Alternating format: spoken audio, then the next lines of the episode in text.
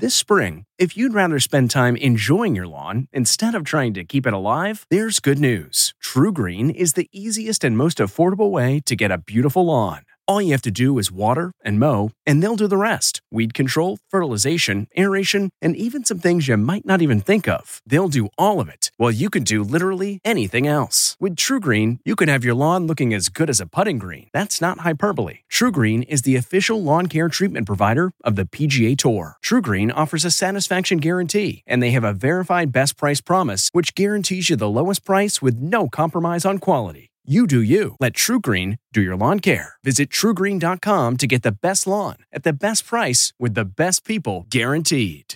This episode is brought in part to you by Audible, your go to destination for thrilling audio entertainment. Whether you're looking for a hair raising experience to enjoy while you're on the move or eager to dive into sinister and shocking tales, Audible has an exclusive collection of thrillers from best selling authors that will keep you on the edge of your seat like James Patterson's first audio only thriller, The Coldest Case. Experience stories like never before, where every chilling detail is brought to life by captivating sound design. Plus, as an Audible member, choose one title a month to make yours forever. And now, new members can try Audible free for 30 days. Just visit audible.com slash WonderyPod or text WonderyPod to 500 500. That's audible.com slash WonderyPod or text WonderyPod to 500 500. T-Mobile has invested billions to light up America's largest 5G network from big cities to small towns, including right here in yours. And great coverage is just the beginning. Right now, families and small businesses can save up to 20% versus AT&T and Verizon when they switch. Visit your local T-Mobile store today.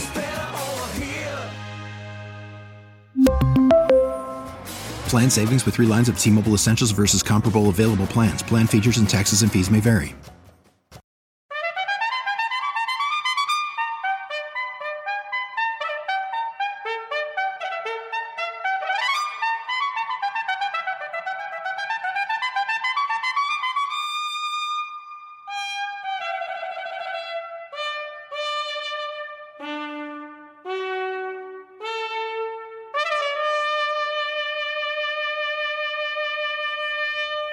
Good morning. I'm Jane Pauley, and this is Sunday Morning. It's Oscar Sunday, Hollywood's biggest night, as we'll be noting throughout the morning. But over this evening's ceremony hangs a troubling question how to judge the legacy of Hollywood greats, living and dead, who've been accused of sexual misconduct. A question Tracy Smith will consider in our Sunday morning cover story. From there, it's on to critical mass. Not the critical mass of nuclear physics, but rather the critical mass of movie critics, whose verdicts are now being trumpeted by a popular and increasingly powerful website. Jim Axelrod will explain. On this Academy Awards Sunday, it's no longer just about the Oscar. Don't worry, I won't win. It's now also about the tomato. Without a Rotten Tomatoes, I, as an individual, I, I guess I'd have to go read 100 reviews. Right. The new force at the box office. It's a very oversimplified system. Fresh, rotten. There's a lot more nuance in film criticism. Inside the world of Rotten Tomatoes. Ahead on Sunday morning. It being Oscar Sunday, as always, David Edelstein will weigh in with his views and more. All coming up when our Sunday morning podcast continues.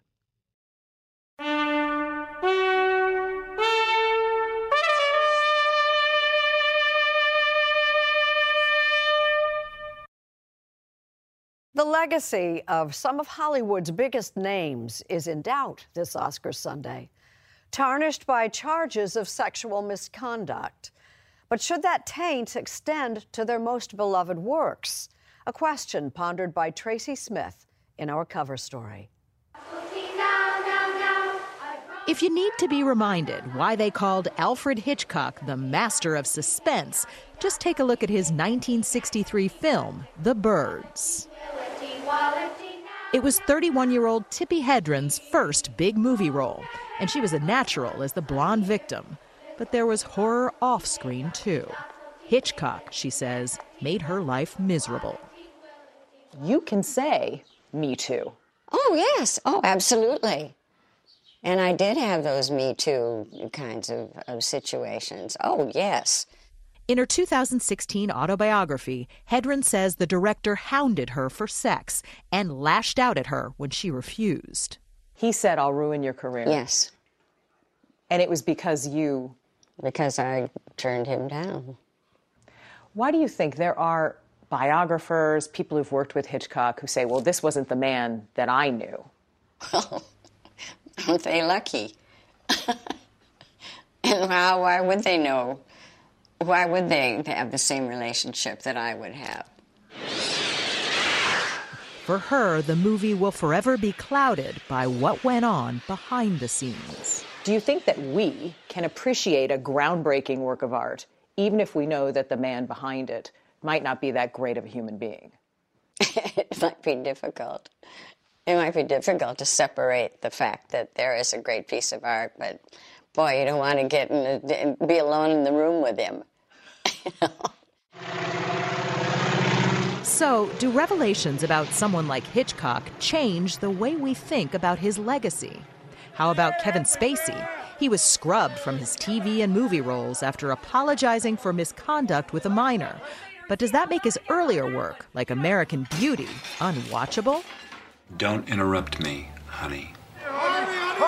And after a torrent of sexual assault allegations, all of which he's denied, Harvey Weinstein won't be at the Oscars tonight, or any other. But the films his companies produced and distributed have won a total of 81 Academy Awards.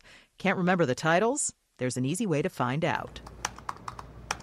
Rotten Apples is a database that'll tell you if anyone connected with a film or TV show has reportedly been accused of sexual harassment or assault. How about Psycho? Tal Wagman and Becca Nutt are two of the site's creators. Wait, are you saying don't watch these if there's a rotten apple in them? We're not saying that. We're saying here's information for you, for you to decide. Mrs. Bates. I mean, do you think that's even possible to separate the art from the artist? It's hard for me. It's hard for me too. You might recognize these two. Uzo Aduba for her Emmy-winning role in Orange is the New Black. You need to be on your way because she don't like talking to you, not one bit. Can we, can we maybe turn down the lights? And Amber Tamblyn for her work on this network and many others. Both are founding members of Time's Up. When you look at the Academy Awards, I mean, there are dozens, probably hundreds of movies that were either produced by, directed by, or starring someone who's now accused of sexual harassment or sexual assault. What do we do with all of that art? How do we view it? No film, no TV show, uh, no work of art is um, paramount or that genius or more important than uh, the physical bodies or physical selves that have been harmed in the process of making that work. And I think that's really important to to remember when we're thinking about people's legacies who are who are uh, very problematic. I am less concerned with how and what sort of future they have and how their work gets to survive or not survive. I am more interested in what are we doing to make it right. And in some cases, making it right means shunning certain shows and movies, even if it hurts. Are we allowed to mourn those things, that, that art that we loved that now is tainted? Absolutely. I did. Do you mind sharing specifically what you've mourned? Mine? Mine was The Cosby Show. You know? Um, it's like almost makes me want to cry. Like, you know, it's feeling that, you know, that I grew up on that show. I saw myself in that show. I recognize the power of that show. But I also recognize that is a show that was spearheaded by an individual who had lasting effects on a number of women. I am a woman. That is my tribe. I stand with those women. Of course, history is littered with examples of artists behaving badly. Caravaggio, the brilliant Renaissance artist, was wanted for murder. Composer Richard Wagner was a virulent anti Semite. And Pablo Picasso, who called women machines for suffering, is said to have abused his wife and girlfriends. But villains or not, their art is hard to ignore. So we can separate the art from the artist? I think it's humanly possible, yes. And I think in some respects it's important. This is a transformative moment. Ted Braun, a documentary filmmaker and professor of cinematic ethics at USC, says we could reject troublesome art, but we'd be poorer for it. It occurred to me that the American Western, which is one of you know our great traditions, might be viewed uh, in certain respects, certainly by Native Americans in this country, as one long celebration of the extermination of Native Americans. And as such, you would look at it very differently than you would um, if you weren't aware of that. Would you want to remove all westerns from the shelf? I don't think so. I wouldn't want to live in a world where those films were not seen. I couldn't imagine. Uh, we would be impoverished. I was just plain lucky. Now 88, Tippi Hedren, who lives on an animal preserve she founded north of Los Angeles, has quite a legacy of her own. Her daughter, Oscar nominee Melanie Griffith, and her granddaughter, Dakota Johnson, both followed her into the movie business.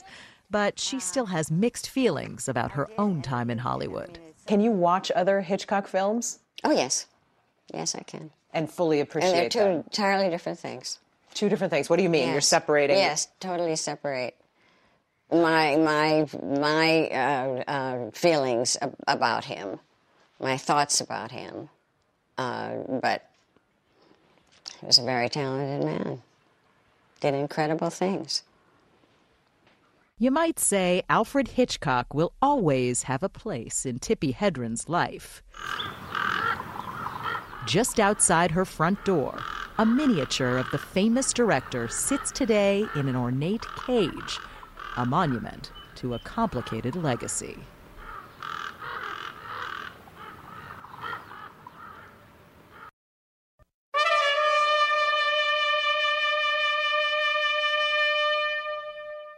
Thanks to the internet, views of movie critics nationwide are being forged into a single critical mass. Jim Axelrod shows us how it's done. You've got seven different screens, and they're each playing a slice of one movie. If the artwork in the lobby of this California tech company doesn't tip you off, I'm confused. It's a movie screen. Yeah, it's a movie screen. Take a walk down the hall. So this room is called Casablanca. So we'll have a three o'clock in the Casablanca room. Exactly. Let's go. Who wants to go first? Still wonder what they do here? Our top movies are Black Panther and it's just Black Panther. Then try a few minutes at the morning meeting. Let's do it. Welcome to the headquarters of Rotten Tomatoes. Even as the entertainment industry gathers tonight to see which of this year's films the Academy thought best, Don't worry, I won't win. Let's go, kids. this company may be reshaping the way we go to the movies and how we choose what we see.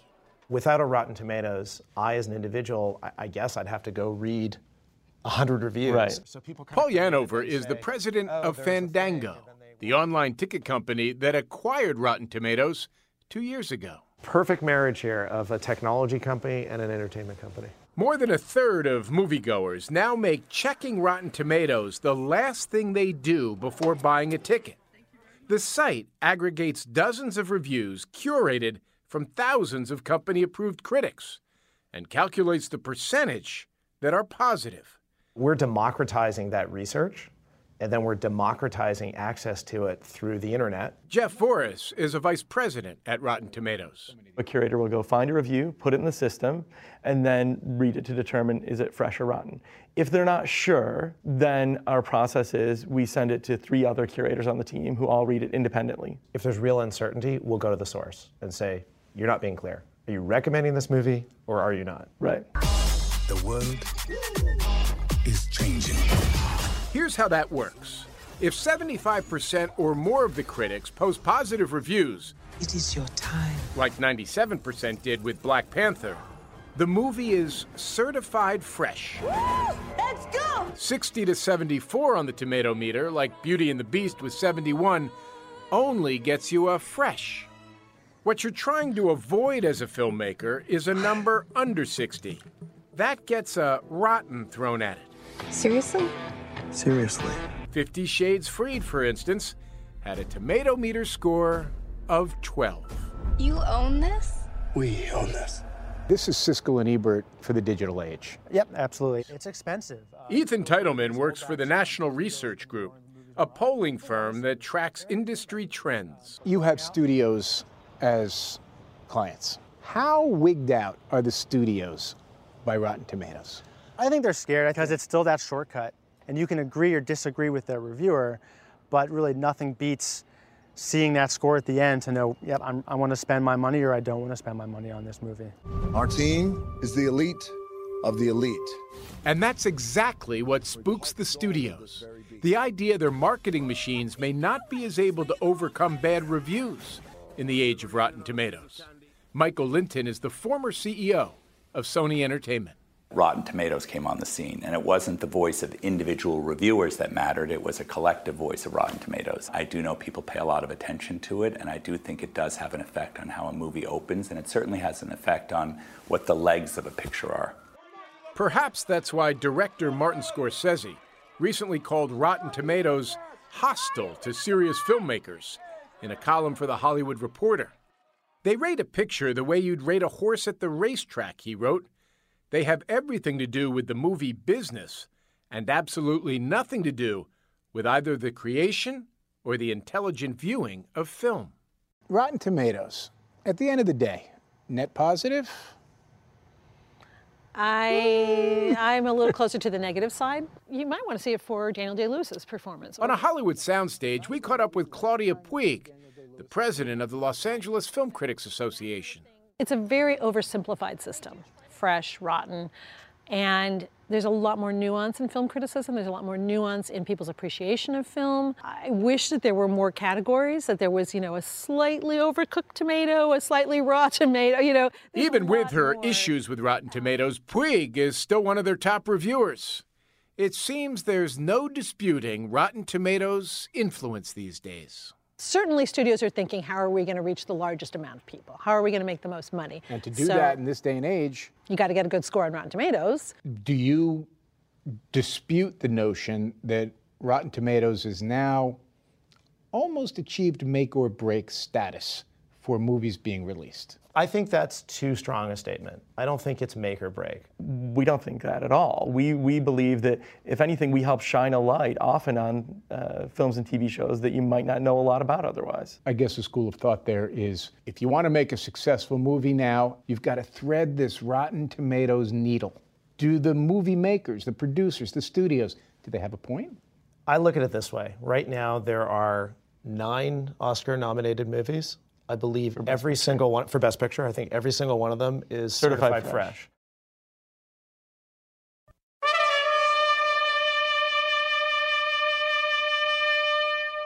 Glenda Jackson has not one, but two Oscars she can boast about. Not that she'd ever do that. One of those trophies is for the movie A Touch of Class, a film whose title aptly describes the woman in question. Mark Phillips has our Sunday profile. I'm 91. She's 81 years old, actually. Glenda Jackson is. I was very good. Not the character she's been rehearsing in the Broadway production of Edward Albee's classic, Three Tall Women. You're hurting me. You're hurting me. All right, I'm being careful. A two time Oscar winner with a reputation for strongly held views, Jackson plays a difficult to deal with matron. You're hurting me. So here you have a play which is entirely dependent upon three females, and that of itself is fascinating. A person could die. It's a perfect part for her to return to a world where she has long and famously complained about the lack of good parts for women. I mean, I can remember when I was still doing films, and I'm going back a long way now, it was not infrequent to have a woman in a film to prove that the hero wasn't gay. I mean, you know, that you saw that was the kind of reason for being. I mean, it's still, this, we've still got a long, long way to go. Glenda Jackson has already come a long, long way. Her American audience can be forgiven for having lost track of her from the days when she was one of the dominant faces of British acting on American TV. I want no husband. I am married to my country. I don't want my subjects to feel jealous. Her 1970s role as Elizabeth I in Elizabeth R was one of the series that defined Masterpiece Theater on PBS. You're all the same, this obsession with male sexual prowess. It is so typically American. Oh, is it? Her forays into the movies not only proved she was a bankable star who could do anything, but won her those two Oscars. One for 1973's A Touch of Class. One does not have to go where the ticket says. And another before that for Women in Love. But her route back to Broadway has followed some unprecedented twists and turns that had taken her far from the bright lights of the Great White Way to which she has now returned. It's a process of constantly relearning, rediscovering. You, you can't really bring the past with you in that sense. Hold on to me. For more than two decades, her life had nothing to do with this world. Some might say she spent those years on that other kind of stage, the political one. Linda Jackson.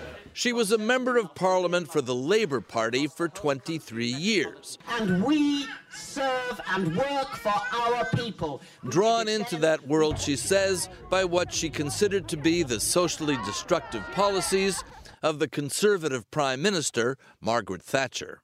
For me, the final straw was when she said there's no such thing as a society, and I was so enraged by that. I walked into my closed French windows and almost broke my nose, which I didn't, I'm happy to say, do. Um, but I've always been a supporter of the Labour Party. Born into a working class family, her father a construction worker, her mother a cleaner, Jackson came by her socialism naturally and her principles were never compromised by the niceties of parliamentary tradition. When Margaret Thatcher died and other MPs paid tribute, she didn't. Everything I had been taught to regard as a vice, and I still regard them as vices, under Thatcherism was in fact a virtue. Greed, selfishness, no care for the weaker, sharp elbows, sharp knees. I think they were surprised because up until that point, practically everything had been praise. I mean, talk about rewriting history. I mean, it was astonishing. But then they calmed down, actually, and um, no, it was okay. Just let Glenda have her, She have her say and move on. She wasn't going to stop, so there we are. Glenda Jackson decided to draw a line under her political career three years ago, and it wasn't long before her old life came calling. I do confess I am old. If you were to choose a gentle re entry into theater in your 81st year, you wouldn't choose to play one of the most artistic and physically demanding roles ever written Shakespeare's King Lear. Rumble thy belly full!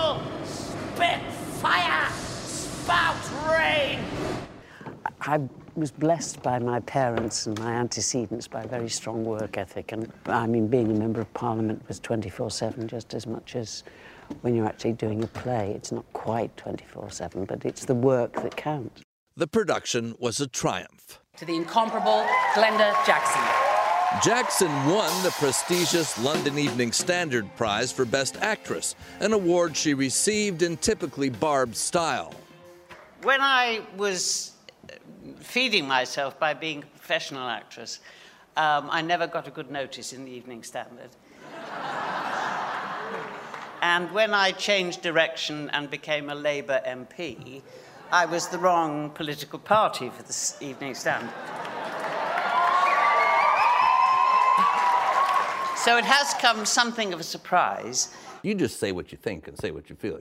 So I'm left wondering what did I wrong, do wrong? They've given you this great uh, award. It's not, it's not like gratitude is your first uh, reaction. Oh, no, that, I think that's a little harsh. I mean, I think obviously one is in that sense grateful because you're being given a gift, but it doesn't make you any better. I mean, no awards make you more talented. At least Jackson showed up for this one. She didn't bother turning up for either of her Oscar wins. I'd completely forgotten they were last night. It came as a total surprise. It never occurred to me that I'd actually get it. Oh, come on now. You couldn't have forgotten. No, I had forgotten. I was very fortunate. I was filming, so I couldn't go. Perfect excuse. For the two other actors in the current play, Laurie Metcalf and Alison Pill, working with Jackson was the main attraction. My arm, my arm, the pillow. So what do they say? Do you want to be in this with Glenda? Do you want to work with Glenda Jackson? Yes, that's how I heard about it, and uh, that's the reason that I'm sitting in this room right now. Okay, blame me for everything. I hesitate to ask what you've learned, but you can tell me if you like. Terrible language. Bad acting happens. How you can get away with bad acting in two easy lessons. As it happens, Laurie Metcalf has herself been nominated for an Oscar this year You should just go to City College. You know, with your work ethic, just go to City College and then to jail. for her role in Lady Bird. You learn to pull yourself up. You're aware of Glenda's history with Yes, uh, I with am. Oscars. Are you considering emulating her graciousness and yes, I think I won't go. Are you serious? What do you mean emulating her? I had absolutely nothing to do with that. Nothing. One of the things you quickly learn in an encounter with Glenda Jackson is that you'd better be able to back up what you say. Is the very fact that this play is about three women with there's, there's no If a question gets a little part in it, fuzzy, that it has to be this play about these three women. this kind of thing happens. I don't know what you're talking about. Me neither. I mean, I mean, what are you talking about? Three Tall Women is currently scheduled to run into June. After that, It would be lovely if there were things that came along that, that I wanted to do, yes. Just in terms of your own career and what have you. Can we stop talking about my career in that sense? Can we talk about my life? I'm extremely, extremely fortunate that at my age I have these opportunities, and I'm extremely grateful for that. Ahead, steady as she goes.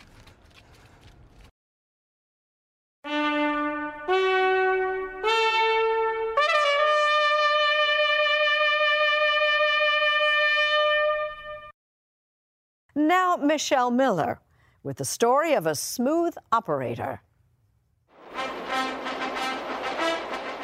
Sylvester Stallone had the muscle, but some of the best moves in Rocky belong to a behind the scenes cinematic champ.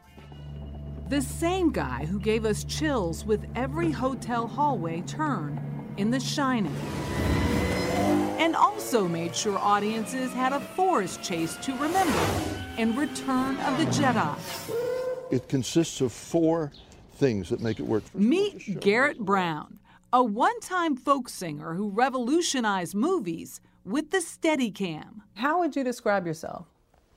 I'm an inventor. I think I'm a better inventor than I ever was cameraman or director. You single handedly changed the way the world views film. Wow. Wow, but true.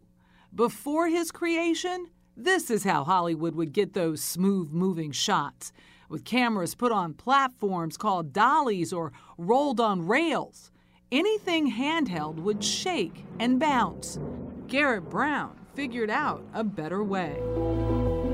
In 1974, this was his solution the camera stabilizing system, or Steadicam, where no matter how you would tilt the camera, the picture would always remain level. When you walk around, you know, your shot, your, what you see doesn't jerk around, doesn't jump, you know, does it? We have this wonderful little stabilizer in our heads. The inner ear tells your eye muscles what to do. So, I mean, if you do this, move your head up and down, looking at me, you know, that's stable, right? This is handheld. and that's why we don't love handheld. You don't like that. And action. Brown paved the way for Steadicam operators like Michael Craven. Garrett's invention has given me the ability to express myself through a moving image in a way that has never been possible before. It's really quite incredible. In the mid 1970s, Garrett made a Steadicam demo film of his girlfriend, now wife, running in Philadelphia. Producers took notice. So did the director of a low budget boxing film. If you had never used the steps for the Philadelphia Art Museum in your demo, chances are Rocky would never have used the steps or Yeah, never run the very- steps. Possibly, yeah. Probably. That most iconic scene might not be there. Yeah. How do you feel about that? That's an I invention. I love it. I love it. With Rocky, offers started pouring in for Brown, like from Stanley Kubrick, who asked him to work on The Shining. The maze, yeah. I actually shot almost all the moving shots in that film, all the stuff in the corridors, all the, the moving, and he had in his mind this eerie smoothness.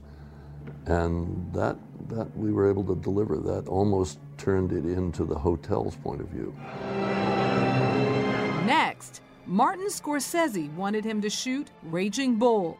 I did the shot with, you know, with uh, De Niro coming down and into the ring and all that. That was great. As soon as I started shooting in the ring, uh, Scorsese had his guy pull me over and said, "You're you're fired." I said, "What?" I said, "Why?" And he says, "It looks too much like Rocky." The director would give him another chance with Casino. Scorsese did hire me again. That's one of my favorite shots, actually. The Steadicam was a game changer, says University of Pennsylvania film professor Peter DeCherney. For the first time, you could have a smooth experience of moving through space, much more closely to our, uh, our natural experience. That was the cameraman's perspective. What was the audience's perspective? It allowed the audience member to um, feel really connected to the, the experience of the camera, so you could move through space in an almost embodied way. The 75 year old, who won an Oscar for his technical achievement, had big ideas beyond the big screen. His many innovations include the Sky Cam, the Fly Cam, the Dive Cam. He even has a mini Steadicam for a smartphone. And it all goes back to these steps, where on this day, kids couldn't resist them. And in a corner, boxers sparred. Does this ever get old? No, it's it's fantastic. I love it up here. And what better way to celebrate Garrett Brown and his creation than by recreating the shot he made famous all those years ago? Let's go. Are you Come doing on. it?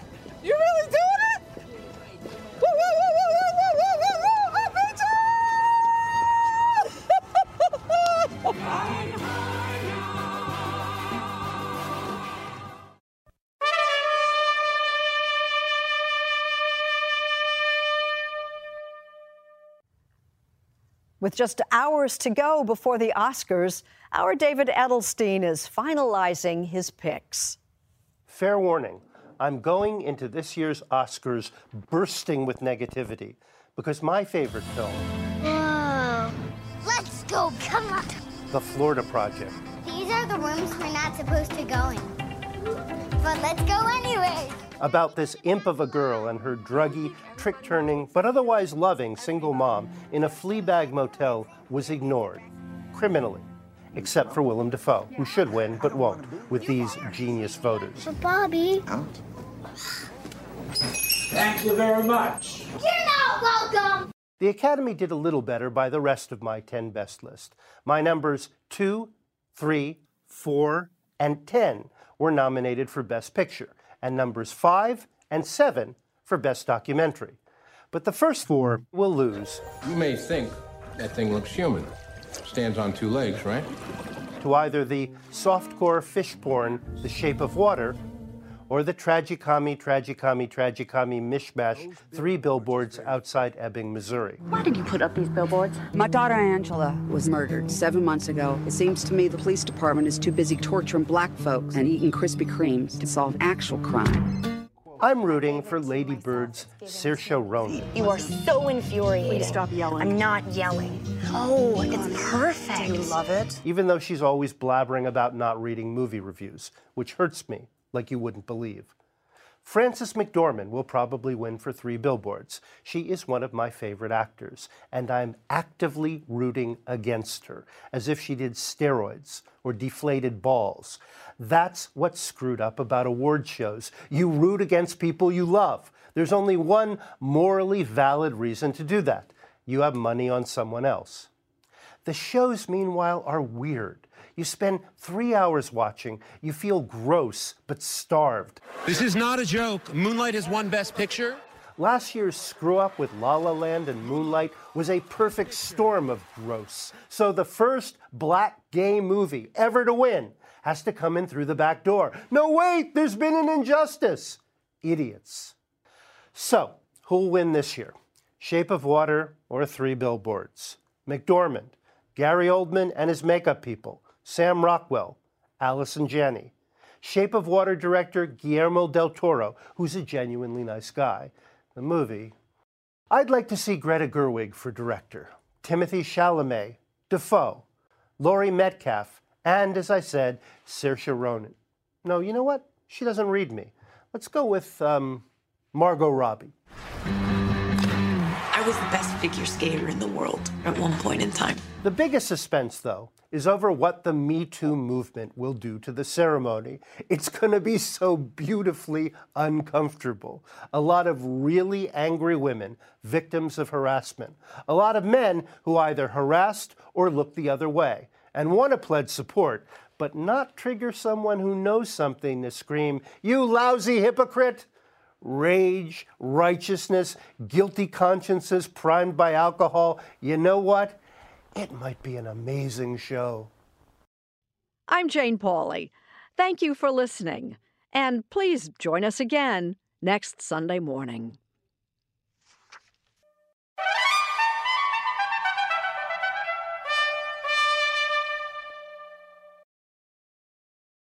If you like CBS Sunday Morning with Jane Pauley, you can listen early and ad-free right now by joining Wondery Plus in the Wondery app or on Apple Podcasts. Prime members can listen ad-free on Amazon Music. Before you go, tell us about yourself by filling out a short survey at wondery.com/survey.